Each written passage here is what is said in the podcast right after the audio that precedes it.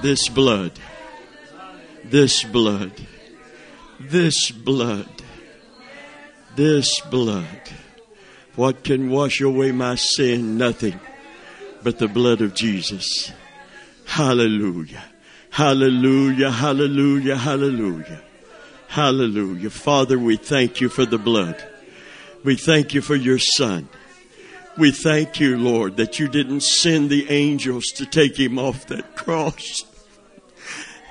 When he cried, Eloi, Eloi, Lama Sabachthani, my, my God, where are you? Where are you? Where are you? I couldn't do that.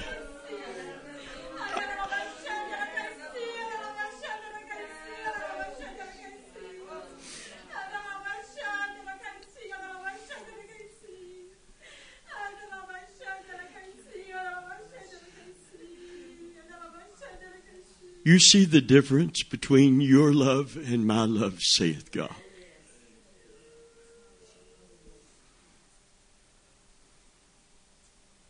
Could you hear the cry of your child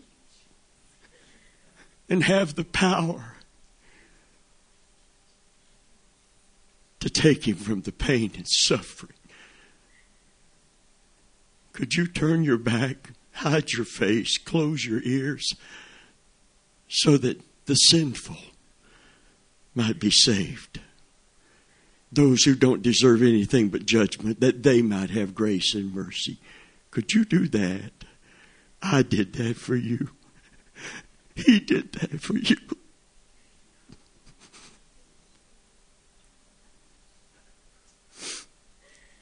That's what Holy Communion. It's not God speaking through the gift now, the Holy Spirit. It's just me now. I couldn't do that. I may want to do it, I may will to do it, but I couldn't listen to my son cry out if I had the power to help him. When the word lamb is used in Scripture, it's used in a particular way. When it said, take a lamb from, from among all the sheep one without blemish, without spots. So they separated that lamb for sacrifice. And they brought it into their home so that nothing would tarnish it, hurt it, harm it, because it had to be offered in total innocence to be a type that God would accept, a foreshadow of Christ to come. And the whole family would fall in love with that little pet lamb that little pet lamb. It was a lamb that they were deeply attached to that was taken up. And we, we would our stomach would turn. I worked for tampa electric years ago and remember when we worked running some new lines to Lykes brothers. And there was the sense of death. There was the smell of blood as beef cattle were being slaughtered and, and the cattle knew it. They sensed what was happening. You could see the fear in their eyes as they lined up to go to the slaughter and they were driven to slaughter. Jesus wasn't driven to the cross. He was drawn to it out of love for you and love for me. Oh, what a Savior. Oh, hallelujah. You know, I, I have no problem eating hamburger and eating a roast or a steak, but I had a problem watching the fear in the eyes and the smell of blood. If you walked into the temple and thought you would just see the beauty, this was not the, the, not in the, the ancient tabernacle where sacrifices were being offered. You would you would hear the cry of of animals being sacrificed you would, the last thing you would do when you offered that pet lamb, the last thing you would do was put your hand upon the head of the lamb. You know what that represented? It represented this lamb is innocent. This is an innocent life. My life is not innocent. And I'm transferring my sin to this lamb. And this lamb is going to take my place and pay, and my punishment and pay my price. And you would hear the cry of that lamb as the priest cut the throat of the lamb and the blood poured out. That's why John saw Jesus not see the lion, the lion, the powerful lion of Judah. He heard a voice like, like Niagara Falls and like a trumpet sounding. He turned to see who it was. And, and you know, he, he saw Jesus in the majesty of the lion of Judah. But when, the, when, when there was no one found worthy to take the book from him that sits upon the throne and open the seals, no one in heaven and earth, John began to weep because he knows we cannot inherit this earth unless there's one worthy in our place to take the book from him that sits upon the throne. The angel says, Don't weep. There is a worthy one. Hallelujah. The lion of the tribe of Judah, he hath prevailed and is worthy to take the book. He did it in our, all in our behalf. And he looked for that lion. And you know what he saw instead of that mighty lion?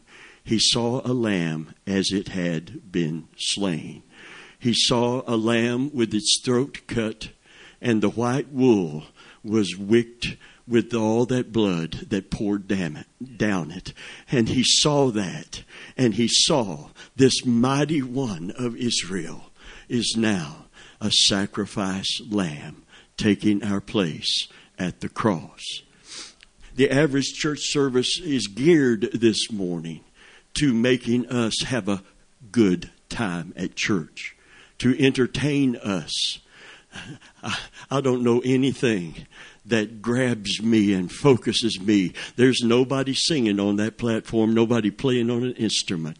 There's no show going on that can get my focus like this lamb that took my place on the cross today. Can you say amen? Hallelujah. And people walk out uh, paying their dues to God, going through the motions. I've sat through communions that were just, just, just a part of the, the, the show. and people grabbed it, ate it, and run out. Uh, listen, today we're taking time. We've stopped and broken the normal pattern because the Holy Spirit says right now everybody is focused on me.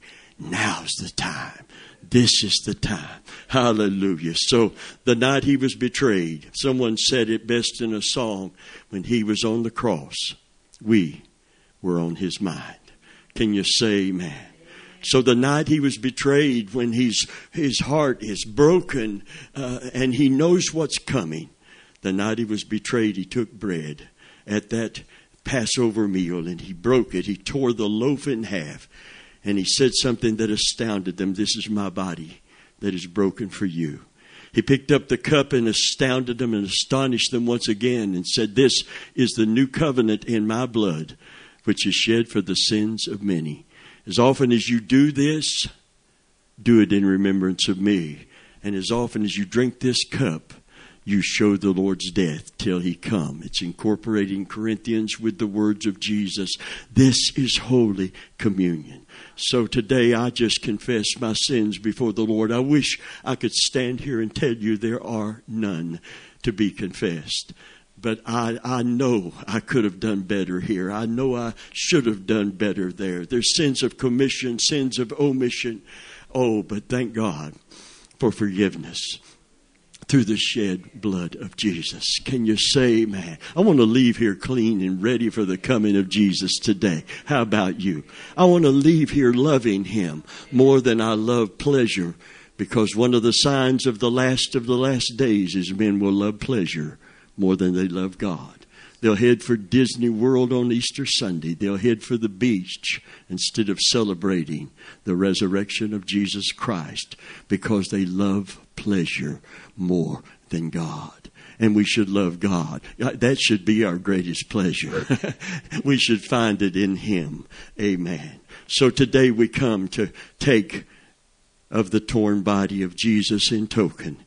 And Lord, I just want to thank you for all you suffered before they even nailed you to the cross. And I want to thank you for the six hours you spent upon the cross. And I want to thank you for the time you spent when you when you felt it so deeply in your heart in Gethsemane when you said, Not my will, but thine be done. Thank you for that from the bottom of our heart. This is his body and token that was broken for us. You may break the bread. Father, thank you once again. Forgive us our sins as we partake of your a token of your sacrifice. You may eat the bread.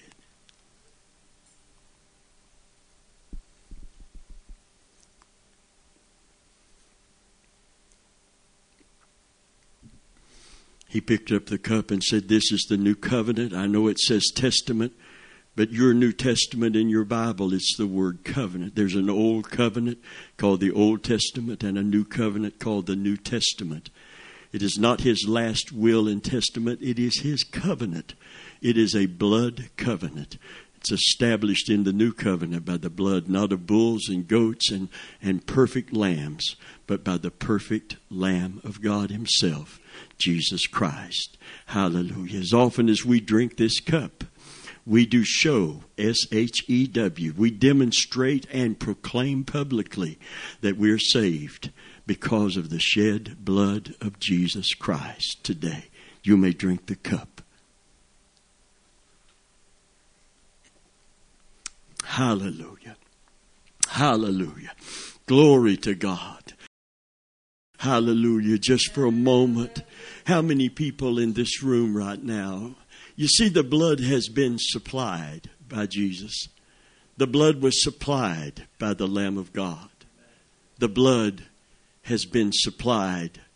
But did you know that blood of that lamb that was supplied in Exodus, that was a type of Christ, that blood, it had to be applied by faith.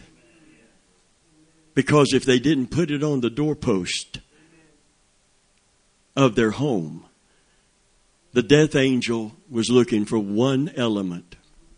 Now, we can put a whole lot of other things in there, but God didn't. There are church organizations that are trying to put a whole lot of, they're trying to delete the blood totally. But when the angel passed through, the death angel, they had to slay the lamb. They had to put the blood in a basin. And they had to apply what that lamb had supplied to the doorpost. When you receive Christ as your Savior, the blood that has been supplied by the Lamb is now applied to your life. And His righteousness, see, here's, here's, the, here's the great exchange today. Theologians call it the great exchange. And we all know that the blood of Jesus addresses the guilt of our sin, and God forgives our sin on that basis. But there's something I don't believe we emphasize enough. He didn't just forgive our sin, He gave us His righteousness. That was kind of a tentative amen. I want it to be a strong amen before we leave here today. He imparted. Abraham believed God and it was imputed. That's the word. It was imputed. It was put to his account. Paul said, in being found in him not having mine own righteousness, which is of the law. It meant I can't keep the law and be right with God because I can, can't keep it perfectly. I like the way one person put it in more practical terms, personal terms. Man cannot be saved by imperfect obedience because God cannot accept it. And no one can be saved by perfect obedience because man cannot obtain that. The only answer is the cross and the shed blood of Jesus Christ. Can you say amen? Hallelujah. But aren't you glad there is an answer? The Bible said not only is God just and holy, but He's a justifier of them that believe upon Christ as their Savior. How does he pronounce us not guilty when we are and were guilty? He forgives us our sin, but he does more than forgive our sin. He imputes to us his righteousness. and being found in him. I got to read a couple of scriptures here today. Hallelujah. For the sake of, of, of just making this clear that this is a biblical thing. This is not just, you know, talking. Listen to Romans 3 verses 24 through 26. It says, being justified. That's a forensic term. That's for a courtroom. Amen. That's where a judge is sitting to hear a case being justified freely by his grace through the redemption that is in Christ Jesus, whom God has set forth to be a propitiation. To propitiate is a word you don't hear much, but it means to get between two people who are who are enemies of each other and bring reconciliation. To satisfy uh, that, that one that has every right to accuse and every right to judiciously prosecute, to satisfy the, that, that, that law that was broken and that judgment that was already adjudicated against that law. But Jesus set him forth to be a propitiation through faith that is in his, there's the element, the only. What can wash away? Only the blood of Jesus, my sin through faith in his blood to declare the, his righteousness for the remission of sins that are passed through the forbearance of God. To declare, I say, at this time, here it is again, his righteousness, that he might be just and the justifier of him that believeth in Jesus. Did you underscore his righteousness? He didn't just make you righteous in that you are so holy that now you uh, he can accept you. He he gave you something better than that. Thank God it's better than that. No matter how holy you are, you're not sinlessly perfect, and God can't accept you unless you are. So there had to be a way to save you, not only from your sin, but from your bad self. And we all got a bad self. Would you like to know where that is in Scripture? Paul talked about his bad self. He said, In my flesh, this is after salvation. This is after he saw third heaven. This is after he's washed in the blood of Jesus. It didn't change your old flesh. You have to crucify it. You have to mortify it. Amen. because you can't sanctify it.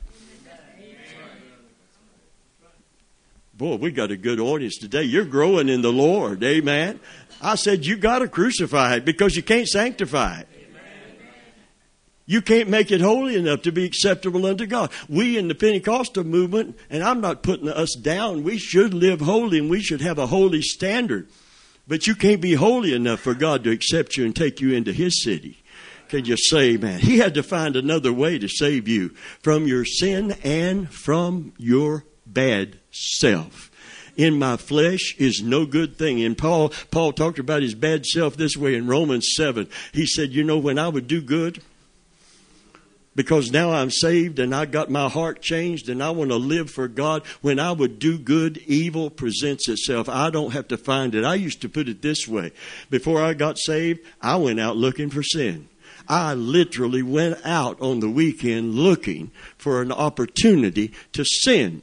But when I got saved, it all changed. I didn't go out looking for sin. Sin came looking for me. I'm going to be honest with you. I had more opportunities to sin in a particular way after I got saved than I did when I went out looking for it. Because now the devil wants to tempt me and he wants to bring me under condemnation. He wants to break my fellowship relationship with God. Amen. And thank God there's victory over that too. But it takes a deep devotion to Christ to deny yourself. Taking up your cross is not just being persecuted for the sake of the gospel, it is crucifying your bad self. It is putting the, the flesh on the cross so that you can be raised and to walk in the newness of life. Praise God. Hallelujah. All right. So if you can't be saved by perfect obedience and God can't accept anything less than perfect obedience, the only answer, and thank God the answer is a love answer. For God so loved the world that he gave his only begotten. I love Isaiah 53. It's called the gospel in the Old Covenant. Who hath believed our report? You got to accept this by faith because this is hard to believe. Can, that God would go to this length, that Christ would do what he did, that there's actually that kind of divine love exist. Who hath believed our report? And to whom is the arm of the Lord revealed?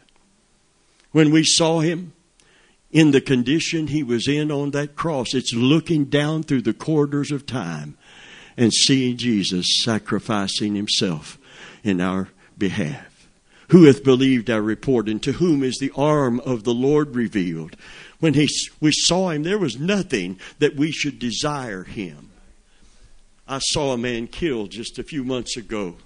I saw him shortly after he was killed. Actually, he was killed uh, just seconds before we, we got to where he was hit on Highway 92, knocked him out of his shoes, tore his clothes down to his ankles. He was laying naked from the waist down and torn in his upper body. And I didn't, I, we stopped to render aid. Pamela looked and said, What is that? That's a body. That's a body. We immediately pulled over and I ran back, came back and got a tarp to cover him with, something out of the back of the car to cover him. There's just something about a human being, not a dog or an animal, but a person laying out there in that condition. He was a, a middle aged Mexican man. He was probably trying to cross 92 and uh, another man in a in an SUV that that uh, didn't have a license and had a whole lot of issues they finally arrested him I think in Connecticut that hit him hit and run and just kept going. Another truck pulled off in front of us, and then a car pulled off behind us, and, and I was going to try to render CPR to him. But when I looked in his face, I didn't have to look for any further because his eyes were glazed and they were set. And I thought just a few seconds ago, this man was alive and well and on his way to whatever he thought he was going to do. He didn't plan for this to happen. He had no idea it was going to happen, but it happened. Someone was speeding, someone may have been impaired. Whatever the reason, they struck him and killed him instantly. There was no opportunity to pray for him or for him to pray. The blood that was supplied at the cross could not be applied to his life. Wherever he went, he will be for all eternity. As a tree falls, so shall it lie. There is no purgatory, no in between, and no priest that can pray you out of purgatory. However, there is a high priest that can intercede for you right here and right now. Hallelujah. But he can't be your high priest. He can't present his self and his blood in your behalf. Amen. Unless the blood is applied to your life. If there's sin in your life, it's time to deal with it. It can't be covered up with excuses and justifications for it. The only way to deal with sin is to deal with it mercilessly. Don't allow it to reign in your mortal body to fulfill it in the lust thereof. Can you say, man? If we say we have no sin, we're, di- we're not just disingenuous. We are liars. Can you say, man, we're lying to ourselves, we're lying to others, and we're lying to God. But if we confess our sin, hallelujah, every revival, true revival, that has ever occurred for an individual or for a church begins with Christians confessing their sin, not sinners getting saved. What did David say? Psalm 51 Create in me a clean heart, renew in me a right spirit, wash me with hyssop, and I shall be clean. Restore unto me the joy of your salvation. Then, you see, you see the pattern for revival? It doesn't start with praying that people come in here and get saved. It's us getting truly right with God. Create in me a clean heart. Psalm 51. Renew in me a right spirit. Restore unto me the joy of thy salvation and take not thy Holy Spirit from me. Then transgressors will learn your way and sinners will be converted unto thee. Can you say, man, when the church gets revived, the church will have an impact upon the world. When we stand out where we work in the workplace and people see that we, I don't talk about self righteousness. I'm talking about seeing that we are real deal, honest to goodness Christians. We're not, we're not part of the dirty jokes. We're not part of the culture. We're not, we're not part of this world system. We, we have a different king. Hallelujah. We have a different allegiance. We have a different God. We don't love pleasure more than God. God. We love God more than pleasure. And our greatest pleasure is serving Him. Hallelujah. Praise God. That's real Christianity. And it produces real joy and real peace. For the kingdom of God is not meat and drink, but it's righteousness. it starts out with being thoroughly right with God. Amen. And, and when we're right with God, then we are reconciled to God. And if we're reconciled to God, we have peace with God. And when we have peace with God, we can receive the peace of God. So it's peace with God and the peace of God. And then, because we have peace with God, we can have fellowship with God. And in His presence, Oh, don't you start now. Hallelujah. You're going to get me excited if you're, what an audience we've got today. In His presence, if you haven't spent any time in the presence of God all week long, it's not too late. You're in here today and He's here today. And if you can't enter into His presence, you ought to deal with that. You ought to deal with that. D-A-T. Can you say amen? Amen. You ought to deal with it. Amen. Christians ought to deal with this thing. What is, what is keeping me from the presence of God? Who said, if any man open the door, I'll come in, sup with him and him with me. Can you say, man, what is between us? Lay aside every weight. People are looking for that big glaring sin and we're letting a lot of little things slip. The Bible said if you're going to run this race to the end and run it with perseverance, you've got to be totally honest with God and transparent. And it says, let us lay aside every weight. This is not, and sin that does so easily beset us and let us run with patience. That word is rendered perseverance in the scripture. It's not taking a number and waiting, it's tearing off and keeping going. I, I didn't think you heard that. It's tearing out of the gate and keep on running. A horse can be in front of all those horses at the Kentucky Derby. He can be leading the pack, but if he stops before the finish line, he's he, he's not even counted in the last. He's not even counted as last. He didn't even finish at all. And we are made partakers of Christ if we keep the beginning of our confidence steadfast unto the end. For he that endures to the end. The, oh, it ain't over. The race isn't over. Hallelujah. You don't sit down on your salvation. You run with it. Can you say, man? Hallelujah. Woo! You run with it. And if you're in a race, you're in a race. You need to get rid of every encumberment. There are shoes just made for running. They're made to support your arches when you are you are picking them up and putting them down. They're called running shoes. We need to get get our big what do you call them? What's them big fuzzy shoes you get when you get out of bed? It's you want to lounge around in. House shoes.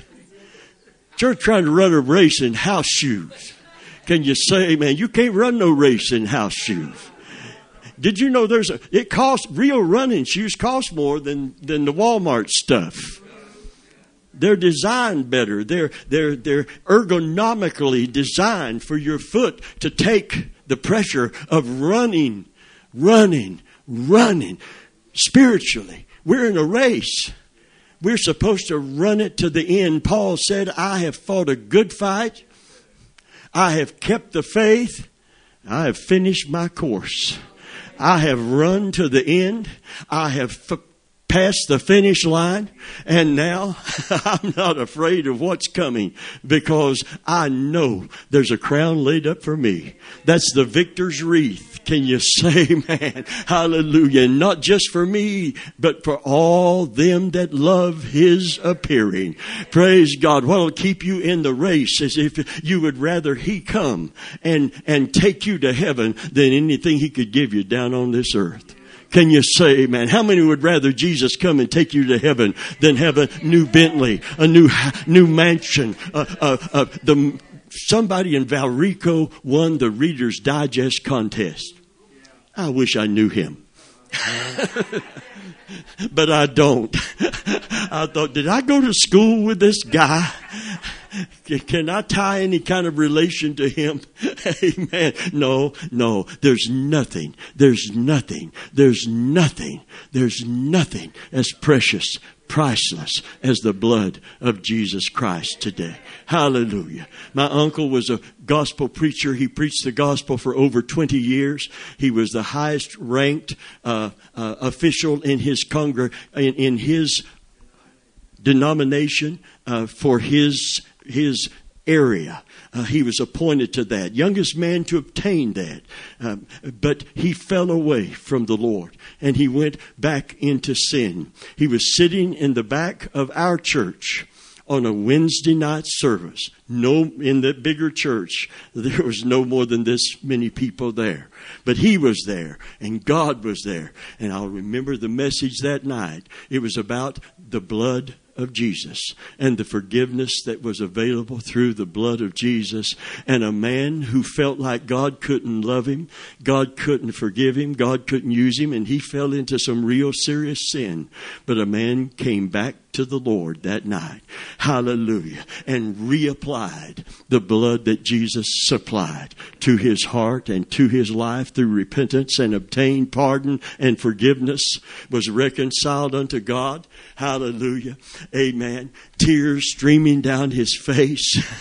Amen. And, and, and he got with me and, and, and, and asked to have a Sunday school room that was empty and full of junk if he could clean it out himself and say, could I just have a day a week that people that have fallen away and people that have backslid and people that have grown cold, can I share my testimony? Give them some scripture. I would like to do something. If I never preach in a pulpit again, he said, at least I'd like to do something for God and let, not let what the, what, what I did wrong, uh, just end up with nothing good coming out of that. And I said, yes. He said, he said, he said, Bobby, can, can, I, can I get some books from you to study up again and help me to, to get back in my Bible, some, some Bible helps? And I said, You certainly can. And I gave him four books from my office. And, and I remember just a week before the, the event happened, I remember we went to a full gospel businessman meeting. I picked him up. We went together. We came out after the meeting, standing in front of my car outside the building. He said, Bobby, he said, I believe God has taken my mantle. He didn't know what was coming. I didn't know what was about to come. But he said, I believe God has taken my mantle and he's placed it upon you. And he said, Bobby, no matter what happens, no matter what is ever offered you, don't ever count anything more precious in your life than the blood of Jesus and the anointing of the Holy Spirit. This can't be bought at any, see, he had had it. He had operated in it. He had betrayed it. Remember Samson?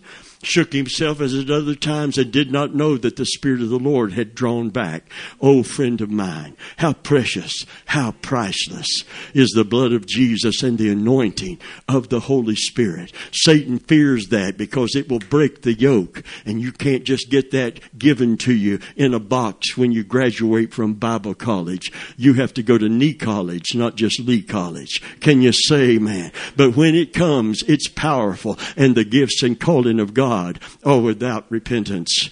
He, he, he knew what he was doing when he chose you. He knew what he was doing when he chose me. He knew what he was doing when he chose Peter. And he knew Peter would fail, but he knew that he would reapply the blood.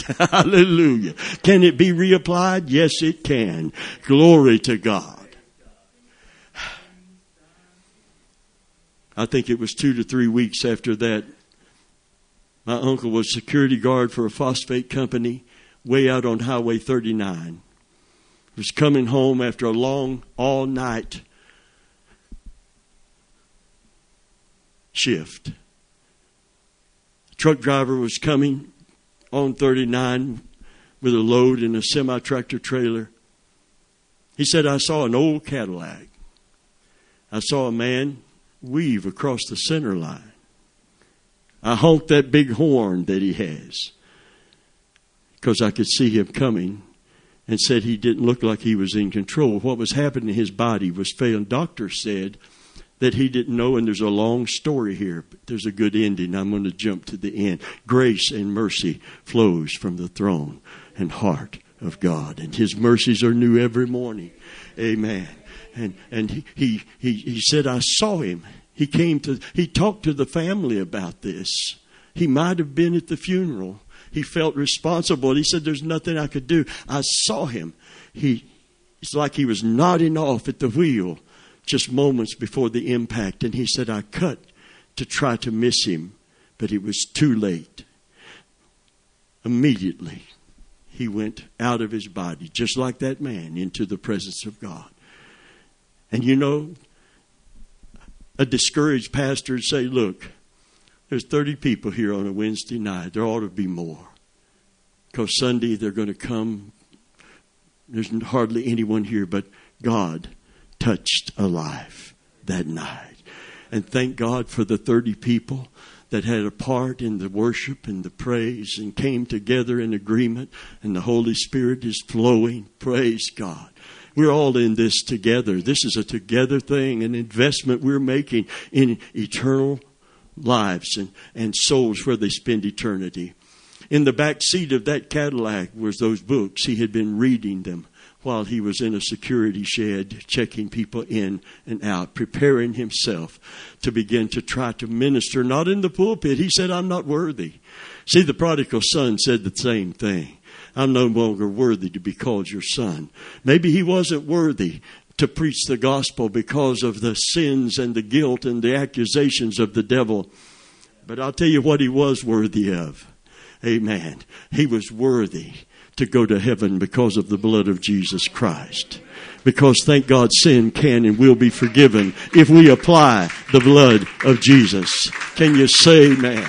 Hallelujah. It was good at his funeral along with an official from that denomination. It was good to be able to tell his family that probably in all honesty looked down on our little group to tell them their daddy came back to God. Hallelujah. I was there. I witnessed it. And I didn't just see him come back. I saw fruit in his life that said he's, he's been restored. Thank God that we can be restored. Thank God we can be forgiven. Thank God we can apply the blood of Jesus Christ. Hallelujah. Isaiah 53 is called the gospel in the Old Testament who hath believed our report, to whom is the arm of the Lord revealed. When we saw him, there was nothing we should desire him. When I saw that man, I looked away from the nudity. I wanted to cover him up. I, he's dead, but there's just something about a fellow human being laying by the road. People gawking they gawked at Jesus. You know what the Bible said? Oh, by the way, when you see Jesus with the loincloth, most historians would agree that's probably not. They didn't allow him that dignity. You know what the Bible said about the church of Laodicea? It said we're rich, increased with goods, we don't have need of anything. He said you're you're poor, you're miserable, you're blind, listen, and you're naked. And it talks about being clothed with his righteousness so that the shame of our nakedness would not appear. To stand before God without a robe to cover us. See, when the blood cleanses you, God's got a robe to cover you. Remember, I can't go into this in depth for time's sake, but in a Bible study we could, a deeper Bible study. Would you like to get a little deeper? Remember the story of the man who's invited to a wedding? He shows up, and what's his problem? He's had an invitation to come by the host of the wedding, probably the father of the bride. He shows up, he doesn't have a wedding garment the host sees that everybody is showing the respect by wearing the wedding garment, but he doesn't have one. Sounds unfair. Maybe he couldn't afford one. No, that's not the story. Because in the tradition of that day, the host of the wedding sent you a wedding garment that you had to put on. And if you didn't put it on, it was disrespectful because you couldn't say I couldn't afford it because it's been supplied by the host of the wedding. There was no, listen, there won't be any excuse when we stand before God for not applying the blood of Jesus by repenting of our sin and confessing them and asking for forgiveness because it's been supplied. Can you say, man, God supplied it, but you must apply it by faith. For we're saved by grace, God supplies it through Christ. We're saved by grace through faith. It is the gift of God, but it has to be received and applied. Can you say amen? Not of works. You can't earn it. You have to accept it by faith, but you have to, by faith, repent of your sin and trust Christ as your Savior. For without the shedding of blood, there is no sacrifice for sin. When the angel walked through Egypt, looking for one element. It's not your denominational structure, not your organizational standard. It's not even your creed or dogma unless the blood is the superior, supreme part of it. I got saved in old time Pentecost you could go to hell for everything. We long sleeves. It, short sleeve shirt, you're no way going to get in heaven. People see your bare arm. What is wrong with you? If you get turned on by my bare arm, there's something wrong with you. Can you say amen? It ain't wrong with, come on, give me fist bump. You got a problem. You had to wear your hair a certain way. You couldn't get the Holy Ghost unless you were sinlessly perfect. You can't even begin to overcome without Him. You have to have Him to start overcoming. You don't overcome to have Him come. You have Him come so you can overcome. You receive power after He comes. If you, if you can do it without Him, you don't need Him. Oh, how we need him. Take not thy Holy Spirit from me. Hallelujah. Because I need thee. Oh, I need thee. Praise God. I'm going to tell you something. My uncle did go to heaven because he received the message. Hallelujah. That there is forgiveness with God that he might be feared. Then the blood of Jesus is enough. And we can come back to God because of the blood of Jesus. Hallelujah. We can be reconciled and we can be restored. And it was so good to know. Listen, if nobody else ever came to God, and a whole lot of other people did, but for my uncle to get saved, I'm glad that I was part of that process. I'm glad I was there on Wednesday night, ready to preach at the drop of a hat and ready to drop the hat. I'm glad I had the gospel. The gospel, not, not some political message or some, some, you know, physical, material world message. I'm glad I had the gospel of Jesus Christ to give. I don't want to know nothing among you, Paul said. I've been places. I've seen things. I could tell you about my trip to heaven and sell a million books. Can you say amen? But I'm not here to tell you about my trip to heaven. I'm here to tell you how you can get to go to heaven. Praise God. Hallelujah. I don't want to know, I don't want to know what Trump tweeted, tweeted this week. It'd be better you didn't know. He's crazy, but God's, listen, he's not a godly man, but I believe he's God's man to hold this thing back long enough for God to do something in this nation before he has to judge it. I, I believe he's in office because he is anti-abortion. We're killing millions of babies and they're upset that we won't kill them out of the womb. They're really upset that late term is being uh, pushed back against. They pushed it too far. And a lot of people are saying that's murder. We can't keep doing this. That's immoral. We don't need a scientist. We've got a conscience. Oh, wait a minute. You didn't hear me. God gave us a conscience. And thank God America still has a conscience. Can you say amen? There's some light down here. It's not all dark.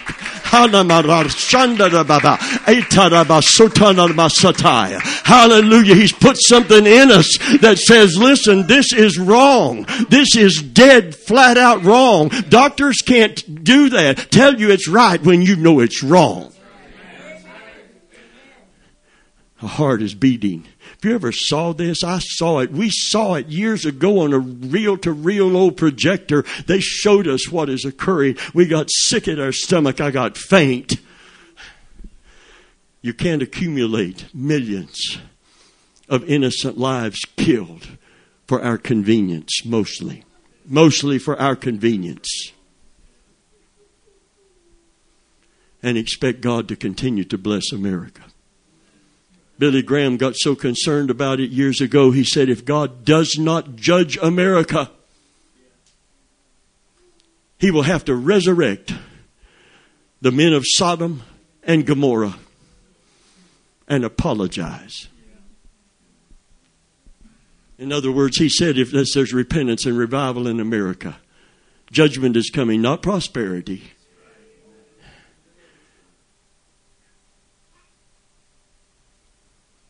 Where is that message today? Feel good churches, preachers preaching a materialistic message. You serve God to get rich, serve God to get healed. God can make you rich and God can heal you, but you don't serve Him just for the healing and you don't serve Him just for the material things. Can you say, man? You know, I don't know about you, but I'm glad I know where I'm going to spend eternity. Can you say, man, I'm glad that I can say I have, God has supplied the blood and I have applied the blood.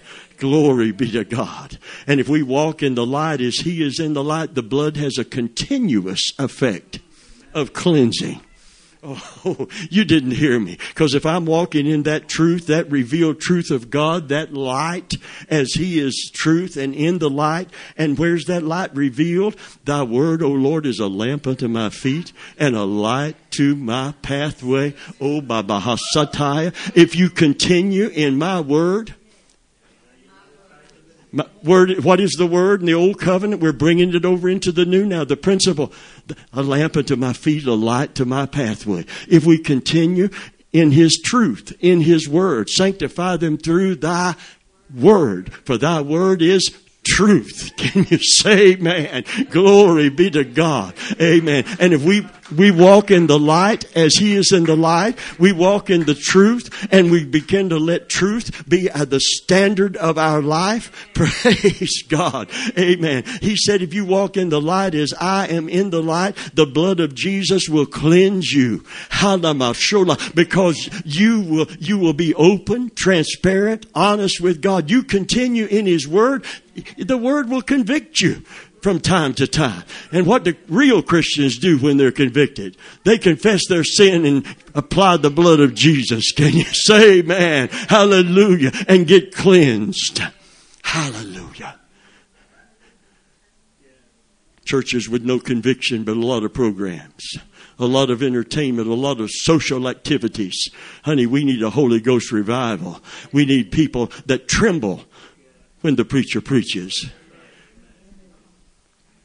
Why? Why? Why should we tremble? Who shall I look to? Heaven's my throne, earth's my footstool. To whom will I look? And he said about all of our material things we build in so called his name, he said, Where's a house you'll build for me? If a Heaven's my throne. And where is, where, what are you trying to impress me with? You got, what, there's a church in South, South Miami that has a, a, an organ, a pipe organ that costs one million dollars. Oh, God must be so impressed when they hit a high C Amen. Or, or a D major. I don't know if that's even a note. That might be pretty sour, eh, Mike? Any D major? How about what, what kind of major can we hit and it still sound good? Any of them? So D major could be a chord. It is. All right. I'm not. Thank you. God's just as unimpressed as Mike is about that. Can you say amen? I like that preacher that used to win souls down in New Orleans. I like what he said. He said, You can have a choir. You can have a choir that sings so good, and you get them up front singing. He said, You can have a choir that sings so good, the angels of heaven won't even open their mouth when they're singing. He said, You can have a church so prominent, you can have a steeple built so tall it interferes with satellites circling the earth. And God won't give a holy hoot until an old sinner walks down that aisle and gets saved. But when one sinner gets saved, there's joy in the presence of angels. Can you say, man? Glory be to God. Hallelujah. That religion stuff doesn't impress him. But when we have a true reconciled relationship with Him, we can call Him Abba Father. And I'm glad I preached the gospel to this stage just to see my uncle saved before my other uncle passed away, he was, he was introverted backward, but he came down to Tampa we fill that baptistry for my other uncle. Amen. And I, I prayed, I said, listen, when did you receive Jesus? He's a little bit vague. I said, well, let's don't be vague about that. You can be vague about a lot of things, but we got to be specific about this. I said, let's cover all the bases. You pray, if you, if you want, you want to be right with God, you can, they no need being baptized if you're not already right with God. Baptism don't save you. Amen. The blood of Jesus saves you. We prayed the sinner's prayer with tears running down his cheeks and I took him down in that old cold baptistry, baptized him in water. Just a few months after that, less than a year, we got a call that he had passed away. Amen. Wasn't long, was it, Pamela, till he passed away. Amen. But he passed away having confessed his sins, having received by faith the grace that had been made available to him and been baptized in water. And here's me and my daddy to witness it. It was a public confession before men. And he went home and told his family. Praise God. Hallelujah. I'm glad to be part of that. I'm glad to be part of something eternal. The average church today is entertaining people. There's no conviction for sin. It's a good time for all social man came to our, our house to do tile, went to a church of 1,500 at the time. I think it runs 3,000 now. He said there's over a thousand events. He was so proud of it. Over a thousand events on our calendar for the coming year there were people coming to speak and people coming to sing and people coming to hold this. And there was a trip for the seniors to the mountains to see the leaves. And there's nothing wrong with that in and of itself. But if everybody's going for the trip to see the leaves, if everybody's going to interact with the singles, they call me, they had a big single ministry at a big church in Tampa and the head of the singles ministry called me to come and speak to them. And he said, I rarely do this. I want everybody to be led of the Holy Spirit. But he says, somebody needs to talk to all of these single adults about really being committed and following Jesus. Because of the compromise he was seeing. People love to get together if you're going to hook up, hook up at church, but don't hook up like they hook up in the world. Don't have the same moral standards that the world has. He knew it was social And he knew a lot of people that didn't even care about God was just coming to hook up with somebody. And when you have coffee and carrot cake, that's a plus. Can you say amen? And I ministered the message that he said was desperately needed. And when I ministered it, there was a cold comeback. An absolute, like a ping pong ball that comes right back at you. And I thought, you know something, this is a waste of mine and God's time and precious anointing. Because these folks that are filling up this singles ministry don't care about being committed and following Jesus Christ. But I went to the gym, worked out, shared my testimony at the gym. They called me Preacher Bob. Hallelujah. Amen shared the gospel where I could. I'm leaving the gym. I'm in my sweat clothes, my sweatshirt, my sweatpants, and my gym shoes. And I'm driving down with my window open. I drive by a building that they were they were out in the yard, young people in their early twenties, late teens, and they're they're pushing lawnmowers and they're raking leaves and they're turned this building into a meeting place. And I found out that these were Christian young people from the college, from the university. I just pulled over because seeing all those young people out doing something for God inspired me. I pulled over beside the road and I said, I said, listen, I just, I just want to thank you. And when I started talking, I know they gathered around, you know, and, and they recognized my voice. And, and I because my voice, I understand, is distinctive. My wife can pick me out, you know, from a crowd. but she knows the voice. And, and, and, and I was commending them. I said, it's just so good to see young men and women out working for God. And, and, and one of them said, You're a preacher. I said, Yes, I am a preacher. I don't have on my preacher suit. How did you know? He says, I recognize your voice. He said, Where do you preach? I said, I pastor the Holy Church of God in Sulphur Springs. He said, We got your tapes. Where'd they get them? Nobody knows. God sends His Word. I'm not on television. I wasn't even on radio at the time. But God sent His Word, and these young people are getting a hold of it. And they said, We have about wore that tape out. You preached on commitment and following Christ, and we need that message. Would you come and speak for us next Wednesday night? I said, Yes, I will, or Thursday, whenever it was. And I showed up and two guys met me. They looked like bouncers. Amen. They met me at the door, big guys. Looked like they played football. Amen. Give me a great big hug. Listen, when big guys hug me, they lift me right off my feet. Amen. And when, when he reached down to hug me and when he stood up with me, my feet come that far off the ground. I felt like, boy, I'm, I'm glad these boys are saved. Amen. Hallelujah. I may go to the gym, but it ain't enough. Anyway. And they welcomed me and hugged my neck and I spoke and they zeroed in on it and, and they, they wanted to hear that, listen, young people are not afraid of commitment. They're not being called to commitment because people are afraid they'll run off if we do. Honey, it doesn't matter who runs off. We got to tell the truth on Sunday morning. It's not about how many people we keep and count heads. This is not about counting heads. This is about souls being prepared for eternity. Hallelujah. When I looked down at that man's face beside the road and I know he was gone and I know I couldn't resuscitate him and I know his spirit is never coming back to apply the blood of Jesus. Amen. It just rekindled in me how serious the gospel is. I'm not here to win friends, but I am here to influence people. Can you say amen? Hallelujah. I'm not here to keep you coming to church. I'm going to tell you the truth on Sunday morning. You can go to a church that won't tell you the the truth because they're out there and the falling away is here. But I'm one voice. And as long as I got a voice, I'm going to use it for Jesus Christ. Can you say amen? Hallelujah. How about you? Amen. Amen.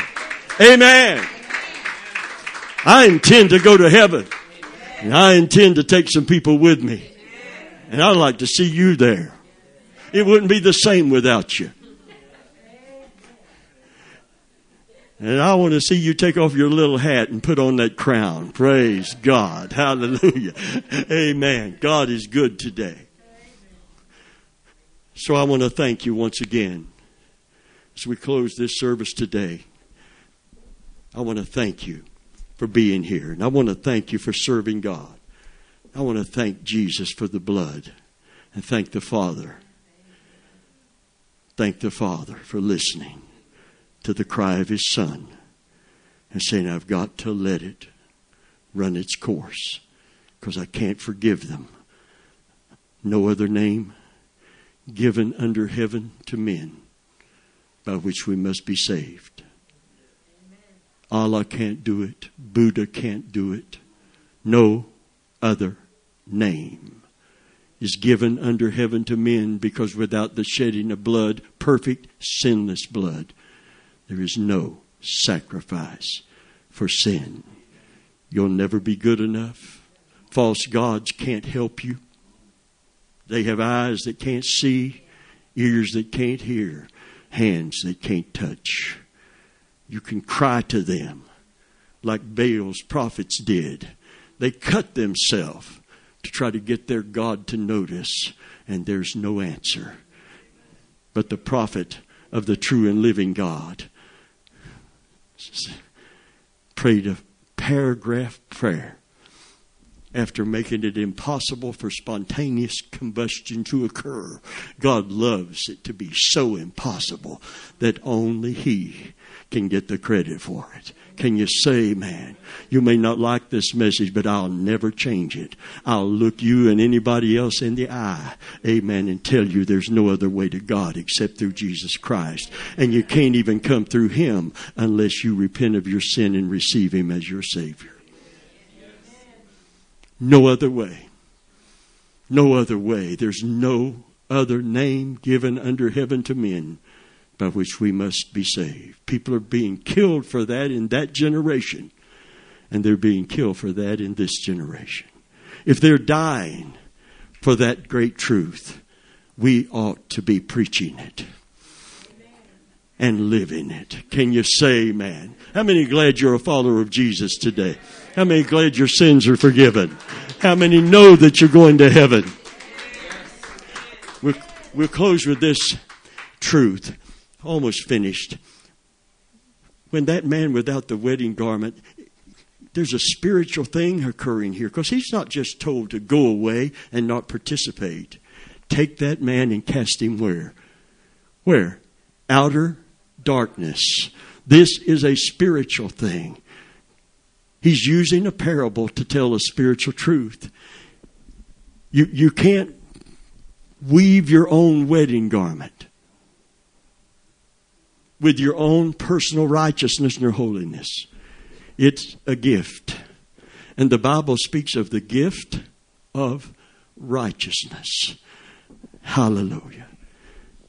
That the shame of your nakedness does not appear. We're not going to stand. The first thing I want to do is cover that man up. First thing he'd, listen, I fell in the middle of the floor, having got out of a shower in a haze, thinking if I drink a little orange juice, that'll solve my problem. I got to the kitchen, six o'clock in the morning, fell on my face when the stroke took control of me completely. And I was naked. And my son came and found his dad naked, paralyzed, laying with my bump on my head in the floor. The first thing I wanted after I had prayed, please my wife got me some sweatpants to cover the shame of my nakedness. You just don't want to be seen helpless and naked. And helpless but not hopeless. I don't want to ever stand before God without a covering. So in the book of Revelation, people are coming out of every kindred, tongue, and nation. And the angel says, Who are these? And John says, I have no idea. And rhetorical question, the angel said, These are they that have washed their robes and made them white in the blood of the Lamb. Can you say, man, hallelujah? These are the people that have applied what Christ has so abundantly supplied at the cross. and they're covered. They're covered with a covering. Hallelujah. God's own righteousness is imputed. So here's the deal, this is the hard part to receive, but if you keep reading it in the book and seeing it, one day you'll get it. God didn't just forgive your sin. He didn't take your old garment stained with sin from you. Jesus took it and wore it to the cross. And you know what he did? It's his righteousness, not yours, is it? Being found in him, not having mine own. It's got to be better than your own because your own is not enough unless your righteousness exceed that of the scribe and the Pharisee. Fasted twice a week and tithed of everything they possessed and said, You're lost as you can be without Jesus and the shed blood. Can you say amen? If it doesn't exceed that, you have no part in the kingdom of God. He imparts to you Christ's innocence positionally, not practically, personally, but positionally. You don't deserve that. I don't deserve that. No person that is saved deserves that. Why should you give me his robe?